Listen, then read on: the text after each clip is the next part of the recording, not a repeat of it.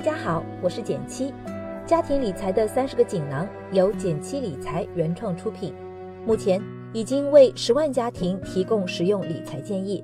最近我们也在喜马拉雅上线了，如果你感兴趣，可以点进我的主页查看课程详情。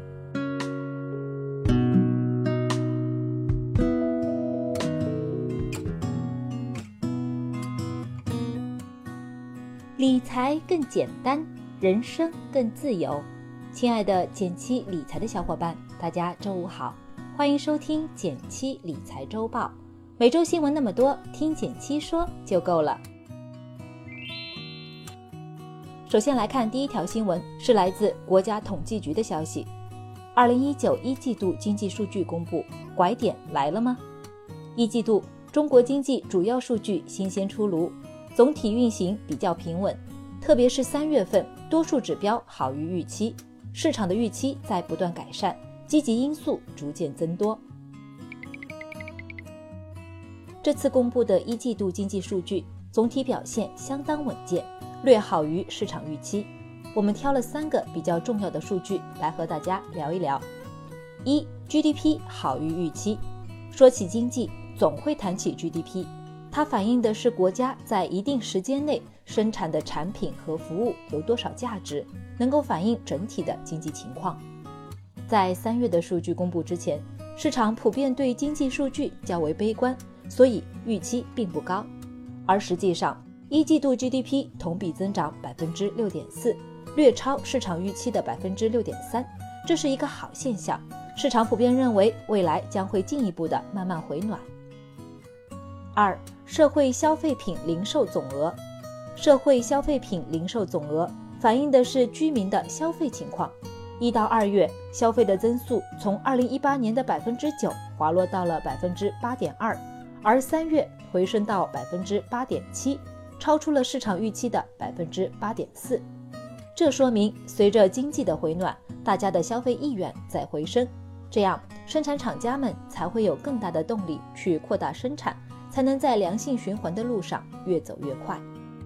三、房地产继续表现较强韧性。房地产开发投资数据反映的是房地产开发市场情况。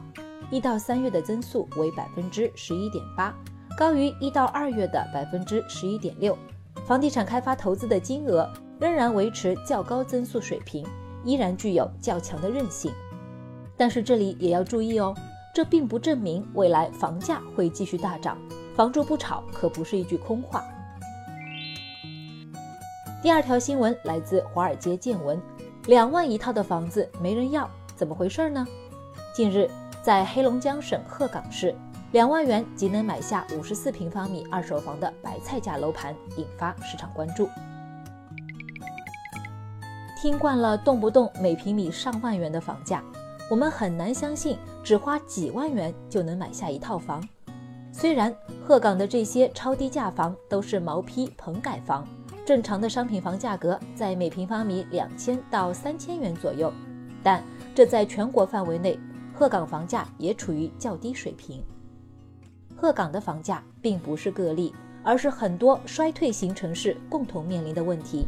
这些衰退型城市有几大共同的问题：第一，产业资源枯竭，比如鹤岗煤炭开采及相关产业链的公司是当地经济的主要支柱，但随着煤炭资源日益枯竭，经济发展也受到了影响，当地的 GDP 总额在五年间下滑百分之二十一。第二，人口流失，鹤岗的户籍人口连续十六年来持续负增长，没有强劲的需求支撑，房价也很难上涨。第三。房屋供给过多，由于以前的棚户区改造，现在很多三四线城市的房屋供给是过剩的，人越来越少，房子越来越多，价格自然而然就降了。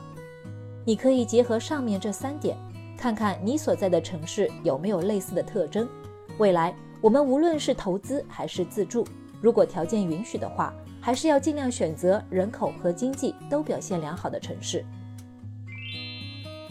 第三条新闻依然是来自于华尔街见闻，招行 APP 大战羊毛党。一伙专业的薅羊毛选手成立工作室，买入个人信息进行薅羊毛，薅了一万多张爱奇艺月卡。然而法网恢恢，疏而不漏，他们也受到了法律的惩罚。薅羊毛这个行为其实并不少见，各大银行、各类消费 APP 为了提高自己的 APP 装机率，所以给了用户很多的福利。如果通过正常的渠道来获取呢，其实完全是合法的。你可以查看一下自己的银行卡、信用卡的 APP，上面会有各种积分福利。但是这伙人，他们采用了两个违法的手段，一个是购买别人的身份信息，另一个是利用身份证生成器。生成虚假信息来兑换用户福利，在平时我们要格外注意保护自己的个人信息。很多时候，我们在不经意间就会被收集个人的相关信息。就比如我们最常用的支付工具，可能在不经意中绑定了某个 APP，你的个人信息就有可能会被其他平台使用。所以，对于那些不熟悉的平台，如果需要输入个人信息，更要注意网上各种小字和默认勾选的选项，其中往往会藏有陷阱。重要的协议尽量要仔细阅读。有一篇拓展阅读文章，你也可以看一看，标题是“八个账户安全锦囊”。第四条新闻来自于央广网，农业农村部下半年猪价同比涨幅可能超过百分之七十。农业部称，下半年。随着生猪出栏量进一步下降，再加上下半年是节日需求的高峰，猪价有可能出现阶段性快速上涨，同比涨幅可能超百分之七十。猪肉这话题今年以来都很热，一方面非洲猪瘟到现在都没结束，另一方面今年猪肉养殖股涨得很好。那么现在猪价的真实情况是什么样的呢？是不是真的已经涨飞了呢？其实一二月份猪肉价格低迷，并且养猪企业们的业绩并不好，因为是传统淡季，而且受非洲猪瘟影响，养殖企业的成本上升，花了不少钱在卫生上。而在三月开始，由于整体产量的下降，再加上下半年需求的高峰，猪价开始上涨，并且按照农业部预计。下半年可能会出现百分之七十的涨幅，这也是为什么今年猪肉股上涨的一大原因。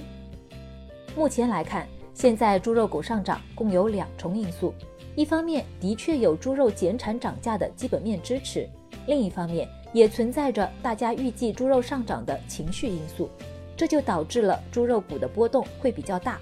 如果想要投资的话，可要注意风险哦。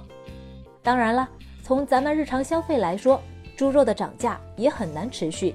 你想，猪价要是真涨那么多，那各大企业肯定会扩大养殖的规模，顶多上涨一段时间，然后又会跌下来的。更何况我们还有牛肉、鸡肉这些替代品，所以不用太过担心。最后来到了一句话新闻时间，皇上你也该知道一下。来自人民日报的消息，红海集团董事长。富士康创始人郭台铭宣布参加2020年台湾地区领导人国民党党内初选。来自华尔街见闻的消息，互联网小贷将出台统一管理办法，借款人为自然人的，自然人单笔投放上限二十或三十万；借款人为企业的，单笔投放上限为一百万元。来自第一财经的消息，在美国于四月八日。威胁对价值约一百一十亿美元欧盟商品加征关税之后，欧盟于四月十七日也开出一份价值约两百亿美元的美国商品清单，威胁加征关税。感谢大家收听今天的减七理财周报，一同感知正在发生的变化，提高经济敏感度。更多投资新闻解读及理财科普，欢迎关注我们的公众号“简七独裁”。简单的简，汉字的七，我在那里等你。